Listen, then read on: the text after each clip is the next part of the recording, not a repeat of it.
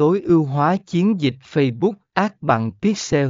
Bước đầu tiên để thành công, phần 54 bài viết cũng đã chia sẻ các câu chuyện thành công và ví dụ thực tế về cách các doanh nghiệp đã sử dụng Pixel để đạt được kết quả ấn tượng.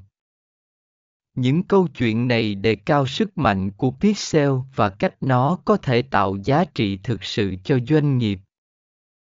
Cuối cùng, chúng ta đã xem xét các lỗi phổ biến khi sử dụng Pixel và cách tránh chúng. Việc hiểu và tránh những sai lầm này giúp bạn tối ưu hóa chiến dịch một cách hiệu quả và đảm bảo rằng bạn sử dụng Pixel đúng cách.